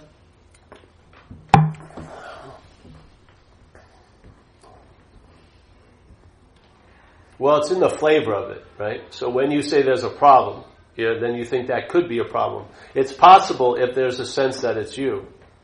Yeah? If there's just a recognition of a problem, then you're usually driven to be very practical about it, yeah? You know what I mean? It's sort of like this. Let's say when I got sober, I still had the problem of being afraid of getting pulled over. But what was initiating and instigating it is I, I was, I still had a suspended license. So the solution was just to get my license renewed, and then the fear of the police stopped, yeah? So sometimes it's very practical what occurs. So there's a recognition of a problem. Don't get into the, get the, uh, non-dual dueling with the words, yeah? Just like if you need a pail of water, if there's a fire, you know, find a pail of water. Yeah? Don't get into, well, if I think there's a problem, there's me thinking there's a problem. You know, just take care of the problem. Yeah? Inappropriate attention, maybe? Yeah, I mean, you know, like some people I, I work with, their house seemingly is on fire, right? And they're burning up. But they've heard this philosophy, so they're trying to apply the philosophy, well, there is no fire, and I'm not burning up, while they're cooking. You know? It's much better just to get a pail of water and put out the fire. Yeah? This isn't about being right about a, a, a message. It's about a flexibility of mind. Like in the Course in Miracles, they talk about level confusion. Mind is going to appear to seem to be bound. Yeah? The seeing of it isn't, but mind will be in knots sometimes. And it's better to just get the knot untied than to think there is no knot. Yeah? It's flexible. It's whatever's appropriate at that time. Because mind, there's the seeing, which is stable, but the mind isn't stable. Yeah? The mind is going through many mental states all day. Yeah? And if you're trying to apply a philosophy to something that's like on a dog shit level, it doesn't work. I've seen a lot of people try to do it. You know? I'm not that. I used to pull it on my girlfriends. You know, they'd be mad at me about something. I said, well, there is no Paul. You know, they say, fuck you, clean the dishes, you know. But there's no Paul to clean the dishes. it didn't, it didn't, it didn't fly well. You know, because my mind was trying to take advantage of this message. There's no, there's no advantage of this message. There isn't. It's probably not going to, you know, promote your career. It's not. It may, it may ruin things. Who knows? Yeah. So the message kind of puts the mind out of the job, in a sense. And Well, it puts it in its right job. In its right yes, job. sort of like in the Yeah. mail room, not Yes, on the exactly. corporate desk. Yeah. it's not the ex- it's not the chief executive officer anymore. It's in the mail room. It sent, keeps sending its complaints, but you don't pay attention to it. yeah, You know what I mean? Is this the mail room? Yeah. There's a fire. There's going to be a fire here. Okay, I know, I know. Yeah. Oh, there was once a bad fire. I know, I know. Yeah. Calm down there. Get some coffee. Yeah, yeah. Yep. Yeah, I, I heard you saying uh, this is not uh, this is not me, and I uh, I actually applied this number of times, and sometimes it worked. Um, I'm, I'm talking about the moments when, when I felt affected by by that. Uh, but what uh, um, when I was thinking about this, what actually confused me was we are talking about seeing, which I understand is the same as consciousness. And is it? Well, awareness. Consciousness is a little different, I think. So, and my understanding is that consciousness or, or, awareness of, of or seeing is all that is. That there's only one. So, uh, so then, if I'm saying that this is not I, uh, I'm kind of negating that statement that everything is one. because this is a product of, it cannot be a product of anything else but consciousness or, or awareness or, or You know, now you're getting yourself tied up in knots though a little well, bit. you know, it's, it's uh, I, you're, what, what you are suggesting is it can be.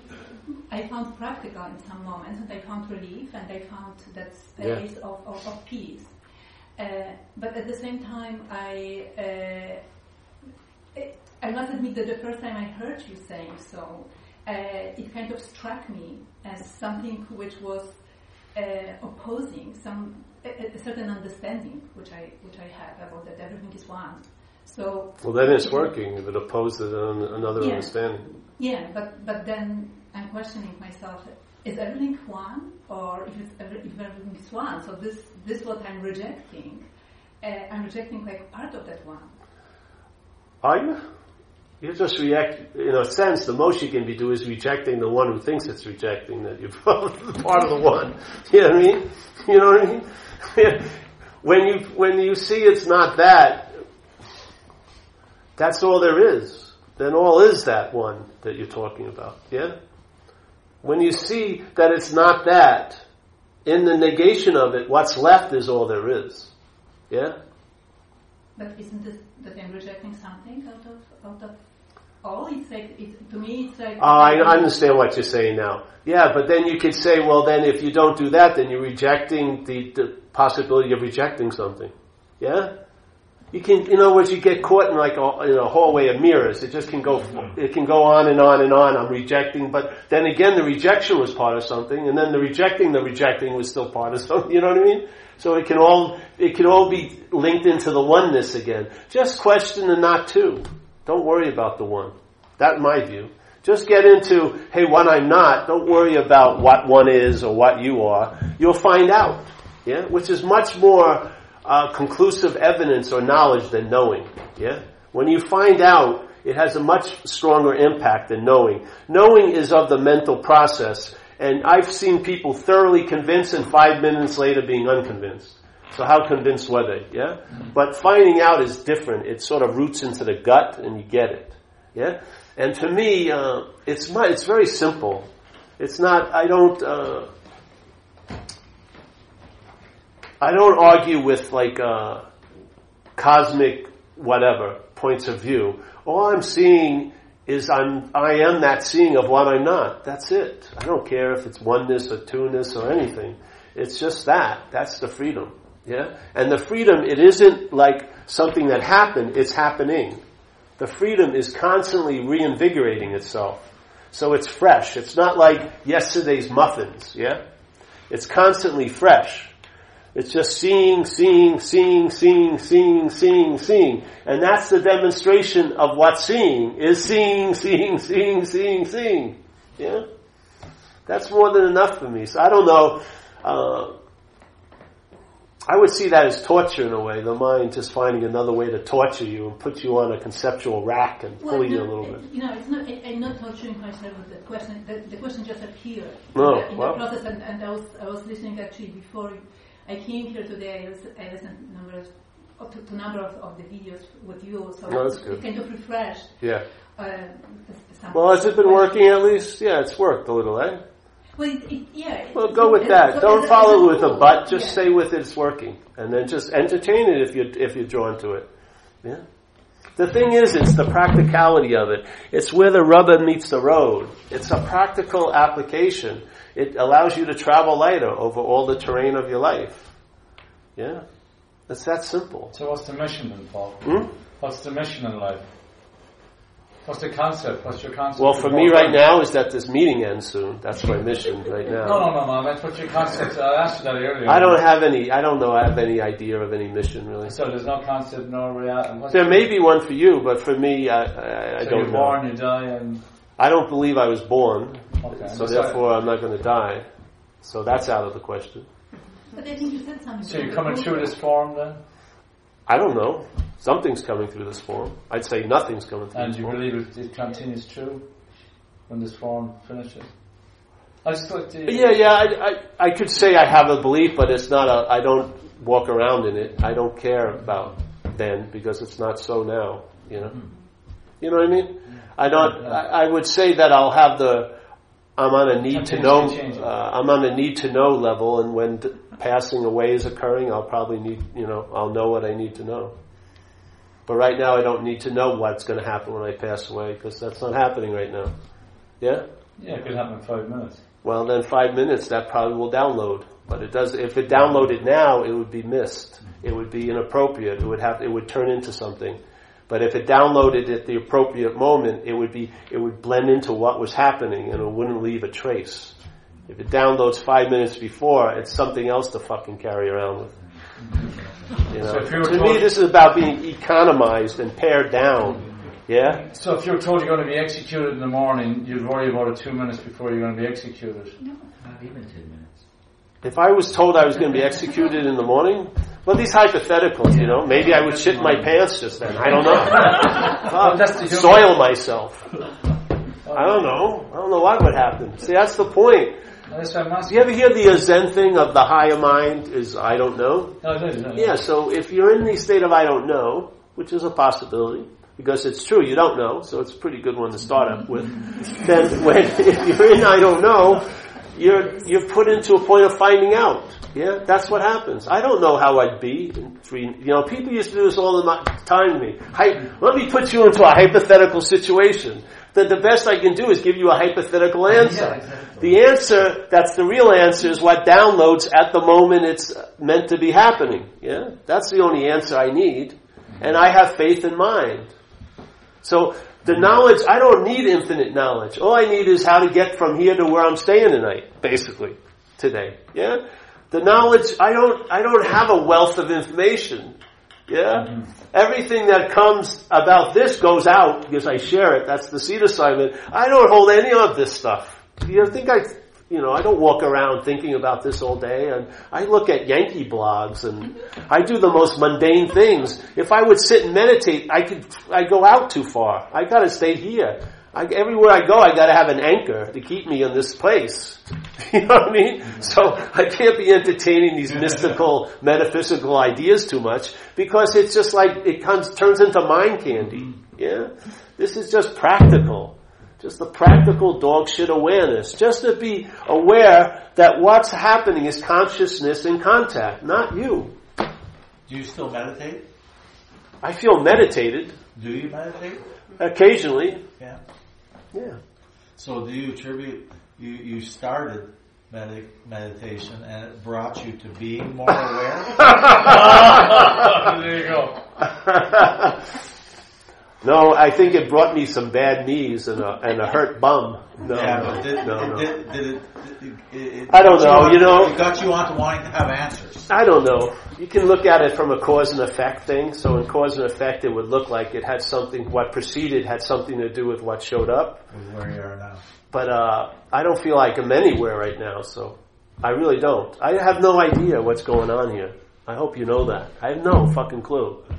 That's the good news. Because I don't have a need to know. Like I don't need mental security. I don't need to deaden everything by knowing it, which is that's what I think the mind does. When it knows something, it neuters it. It takes the life out of it. I'd rather just wing it, you know, and to find out and see what happens.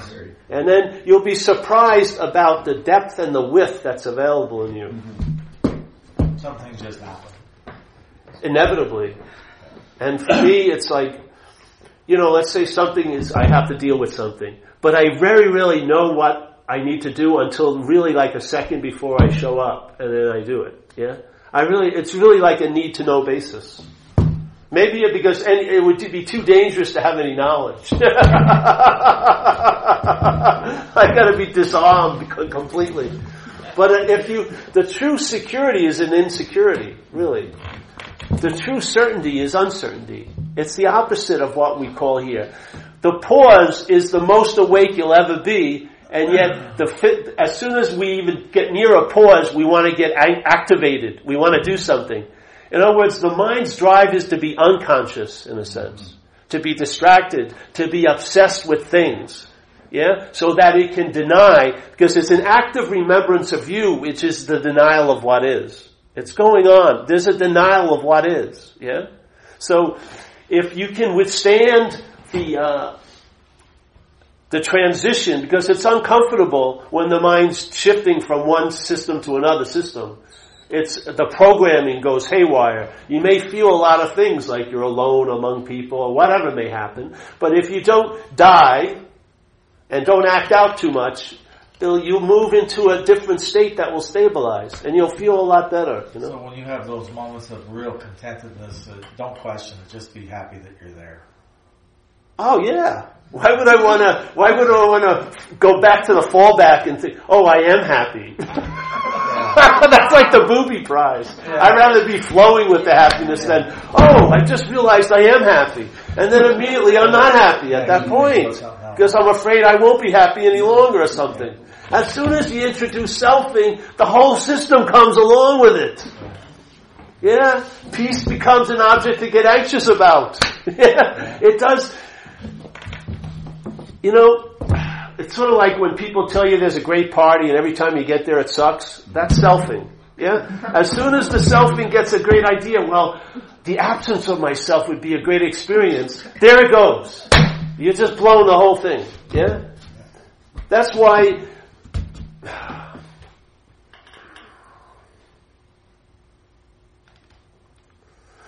Find, find how your mind works. If your mind gives a lot of meaning to things, let's say it gives a lot more meaning to meditation than doing the dishes, then be a little wary of meditation. Mm-hmm. Because the meditation may be being used by the mind to reinforce a sense of being a self. Yeah? Mm-hmm. Check out how the mind gives meaning to things.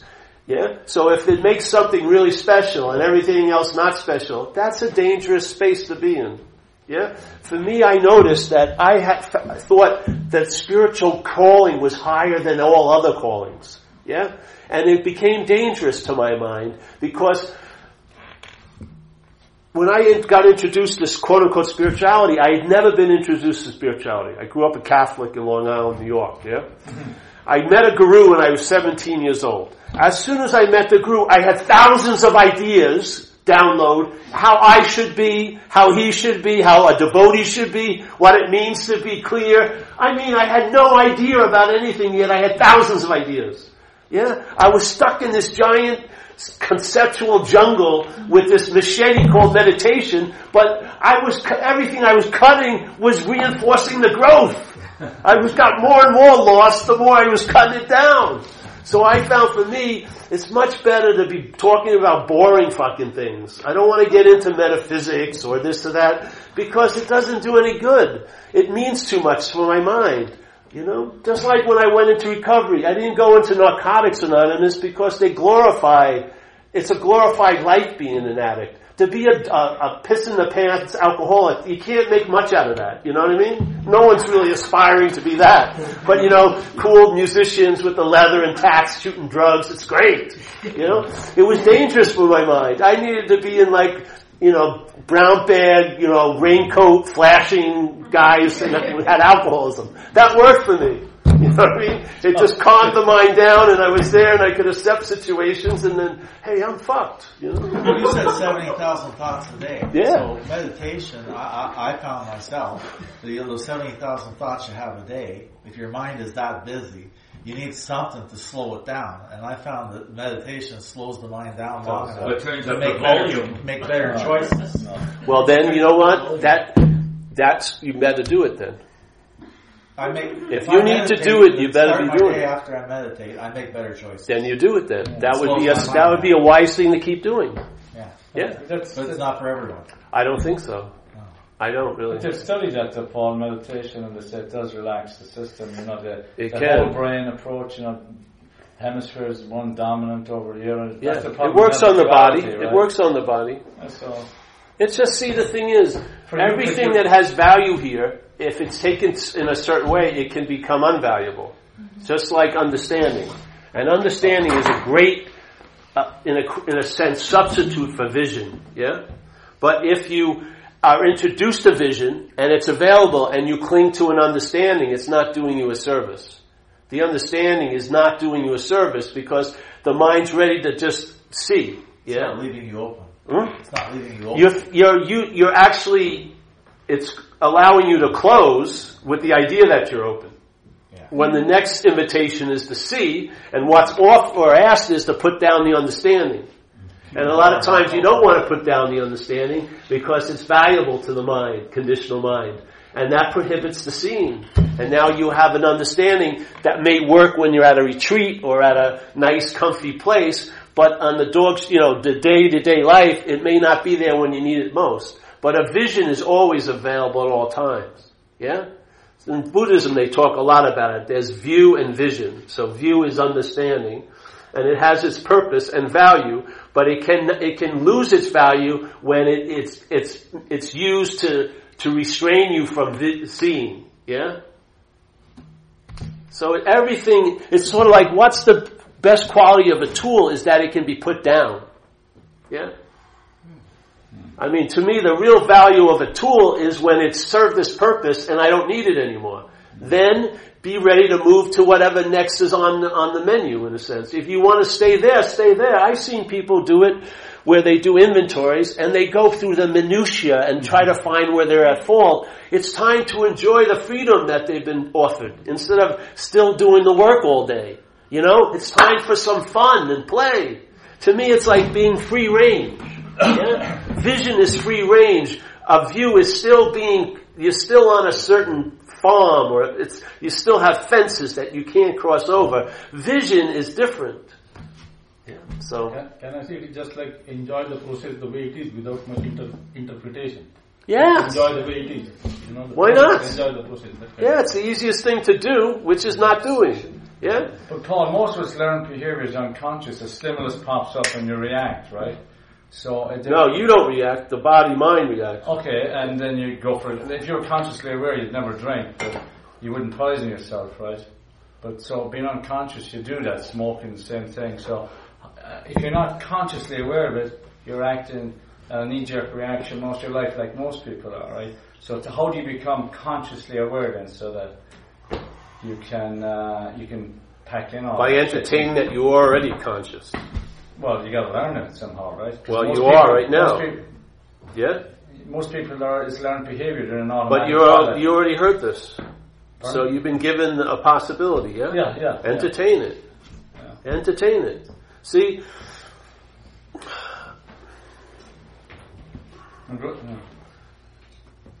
it'll save you a whole lot of time if you can entertain that you're already conscious. That maybe a mental state needs to be diminished. You don't need to be to increase your consciousness. Just decrease the mental state. And if you have alcoholism, the disease of alcoholism is a disease of the mind. You can't take a, an x-ray of alcoholism. You can see it, the effects of it on, in organs, but you won't find alcoholism in an x-ray or a CAT scan. It's not behind the gallbladder or anything. Mm-hmm. Yeah? It's a mental disease. Okay? So the mental disease, what does it do? It sucks up the attention and interest and keeps it in the mental realm. So you live like those dogs that have manes and they put those plastic collars on. You're in a sense living with all its I, me, my. Just up there, you know, trying to have communication and relationship, but no contact really. Yes? So what happens is, you don't have to become conscious, just realize what's causing the seeming unconscious, which is an obsession with a mental state. You! The idea of being you is a mental idea. So then that drops, and then the consciousness that's always there becomes obvious to you. Your experience, how you would interpret it is you're becoming more conscious, but in fact, you can't become more conscious. You're just becoming more, uh, the consciousness becomes more obvious to you. Yeah? See, here's consciousness, and then here we talk about it by the mental selfing claiming it, it now becomes a quality that you can become more of or less of. So there's a giant playing God by the selfing, yeah?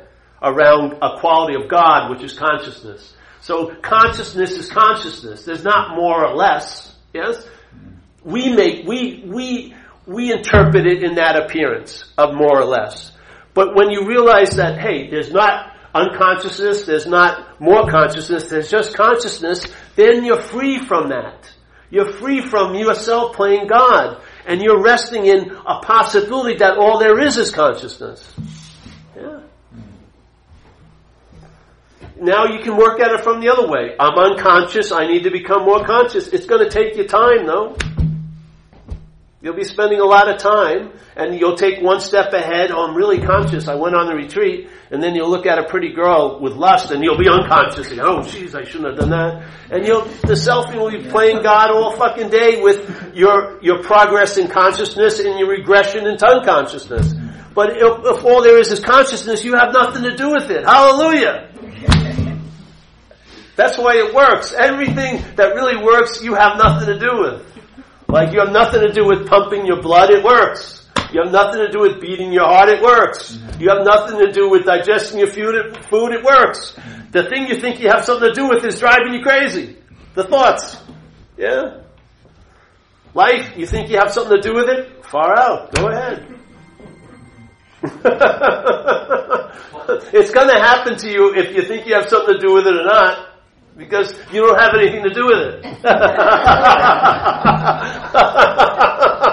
you don't have any say. It's just a presupposed idea of having a say. But it holds no water. Look at your history. Literally. Paul, you've talked about dog shit awareness. Um, could you explain that story about dog shit awareness for me? What do what? The poopa scooper? Yeah. No. Oh, the poopa scooper story? Yeah. All right. Well, this is more about recovery. Yeah, the program recovery. The program recovery. There's a, a, a step called the fourth. There's twelve steps. Yeah, and the fourth step is to do an inventory. An inventory of, of your resentments, your fears, the harm you've done to people, and we look at the sexual behavior to get a good picture of how we'll harm people in pursuit of what we want. Yeah? So we do this inventory. Okay? And uh, so in the, in the book, most people, when they teach other people to do the inventory, they teach it in a certain way. But when I had, when my mind sort of shifted and I was reading, because I was teaching this fourth, fourth step workshop for like 19 years, and I had read this chapter called How It Works, which is all about doing the steps, tons of times, but when my mind shifted, the mean, the words meant something way different. So when I saw the word self, it meant something different than all the other times I have ever read it. And so, how I see it now, so it says in this part, it says, being convinced, which means to believe with certainty, that self, manifested in various ways, is what has defeated us. Yeah? So if you want to know, look at a dictionary and look up the word self, and then there's a hyphen, and they have about 80 different descriptive like adjectives, yeah? Self-love, self-hate, self-immolation, you know, like burning yourself up, you know, self, uh, whatever. So, and if you really, if you look about at 90 of them, I'd say about 90% would be more on the negative side, you know, self-hate, you know, self-vindictiveness, all that. and some like self-love, self-value, you know, but most of them are on the negative side. So, self manifested in all these ways, is what has defeated us. So in the big book of recovery, they separate the two. Self and us, yeah? Now my, my take on the disease of alcoholism, it isn't obsession over self, it's identification as a self. So in my sense, the disease doesn't see the difference between self and us. It calls self us. you know what I mean? There's, we don't, it's not sensed as a foreign installment or like a parasitical movement. It's seen as me. yeah? To me, I think that's the root of the problem, is mm-hmm. you're identified as self. Seriously. So, alright, so being convinced that self manifested in various ways is what has defeated us, okay? Everyone's, alright, I agree with that. And it says, okay, we will now look at its, self's, common manifestations in, let's say, someone's life. And the next paragraph is the word resentment. Yeah? Mm-hmm. So in this view, and then it goes into fear and harm does to others. So in my view, it sort of looks like that resentment is an expression of self. Yeah? Mm-hmm. It's a manifestation of self in my life. Resentment. So when I'm ang- when I'm reliving in anger with something I see happens now reminds me of something I thought happened to me in the past, I'm refeeling that. That's a, an expression of self. Being in a lot of anxiety is an expression of self. Harming other people in the pursuit of what I want is an expression of self. It's one of many manifestations in my life that self is dumping in my life. Okay? So what would happen, so if I did an inventory and I looked at fears and I didn't look at them, at them as mine, they have so much more room to change than when they're my fears. Yeah? When a resentment is not seen as mine, I don't have a huge investment in keeping that resentment. I see it, it's harming me, and so I'm willing to let it go. But my mind is probably using it for a lot of excuses and reasons why I haven't got, my marriages haven't worked or whatever. Yes? So it's milking it like a cow.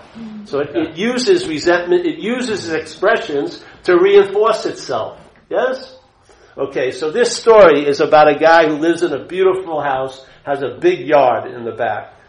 A beautiful lawn. And so he goes out there every morning with no shoes on and he runs around the morning dew and he does little angels and everything and he has a big uh, lawn bowling tournament that weekend he has picnics and his life is really enriched by having this lawn, yeah?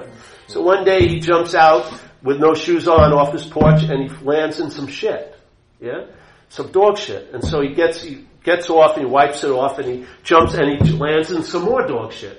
And then he starts walking around and there's shit all over his lawn and it's starting to smell really bad. So first things first, he gets up on the porch and his life gets smaller. Now he has to wear shoes when he goes on the lawn. Yeah? Now he's tiptoeing around and he sees there's a lot of different kinds of shit too. You know, all over the place. So he, what does he do? He runs in and he just tries to not think about it, hoping it will go away. So he goes out in the afternoon, there's even more shit there. So then he decides he comes in, he locks the door, pulls the shades down, and he just says, forget the lawn. And he buys pictures of lawns, gets them in his house, and he reminisces with other people who have the same condition. Remember when you had a lawn? Yeah, it's almost like this lawn. It's not quite, but look at it. It's beautiful. Yeah. Yeah, little videos of lawns and everything. And then a lot of people start calling him because they hear his predicament. And, uh, one guy comes over and says, Hey, I hear you're having a problem with all this shit. And he says, Yeah, I can't even use my lawn anymore. Guy says, know what you need? A pooper scooper. Yeah? And I said, I think yours is so bad you need two scoopers. So he sells me two pooper scoopers and now I'm starting out there and I'm picking up shit pretty fast. And after a while I can have like a two by six piece of lawn that's not shit filled. Yeah? So I can't have a, I can't lay down, but I can stand there, at least enjoy it. And people hear about it and they start calling me up about, hey, can you give me advice? I said, yeah, this is the scooper I like to use. And then I start selling a line of scoopers, autographed, and I go on, I become a circuit speaker, and I become very, very acknowledged and known for how I'm an expert on shit and how to get a little of it off, you know, the one. And so now, uh, you know, and so one day a guy comes over and he says, hey, I've heard you had a problem. And I say, I don't have a problem. And he says, what about the shit? He says, no, no, no, I'm a big speaker. I've written four books. I have my whole line of pooper scoopers, you know. And he says, "Oh, so you don't need a, you don't have a problem anymore?" I said, "No, no, no." And, uh, so the guy starts walking out, and he just throws the solution. He says, "Find the dog." what? Find the dog. But now the mind's gotten identified with being such a great pooper scooper, being a circuit speaker, written all these books. He doesn't see it as a problem anymore. Yeah? And he doesn't want to get rid of the shit. Because in this case, he's the dog. Yeah? If you got rid of the dog, there'd be no shit. But if you're identified as the dog, you can't even imagine getting rid of the dog. Yeah? So if the root of the problem is identification as self, the solution is not being identified as a self. So if you're identified as self, you can't entertain being free from self. You can only entertain being free as a self, which isn't freedom, as we found out. Yeah? But if I'm not that, immediately my mind can entertain what it hadn't been able to entertain, which is I can be free of it. Once you entertain the possibility, it's going to come to pass. There's nothing that can stop mind. Once it realizes something, there's no stopping it if it wants to continue. Yeah? But if it can't see away, if it can't see from this point of view, if it's only seeing from this point of view that I am the problem, then in a sense there's no solution. But if you're not the problem, that's the solution. Yeah? If you, if you are the problem, yeah, and you really identify with that, you're not the solution, but that's a beautiful thing because you're not that, that's the solution. Yeah? So that's the whole point. The whole point with the pooper scooper, it's a lot of people are hunkering down and trying to make the best of they can, but there's a difference, there's another solution, a radical solution. If you if you found the dog, you wouldn't have to fucking deal with the shit. Yeah? Because the shit's coming from the dog, obviously. So find what's shitting all over your lawn, metaf- metaphorically, and uh, see that you're not that, And you'll walk away and you won't look back because it's not you. And it's going to cry for you. It's going to have like the sirens of Ulysses. Oh, take me with you. But where you're going, it can't come. Non-existence cannot be an existence. Yeah? It can't appear. It cannot come where you are. You've got to give it up, in a sense. And you do cherish it. Mind cherishes what it's made up. Like I If say you don't have an intense relationship with yourself, you're a lot better off. Exactly. Yeah. Exactly. So, there you go. I've had enough, eh? Yeah. Thank you. I've had enough.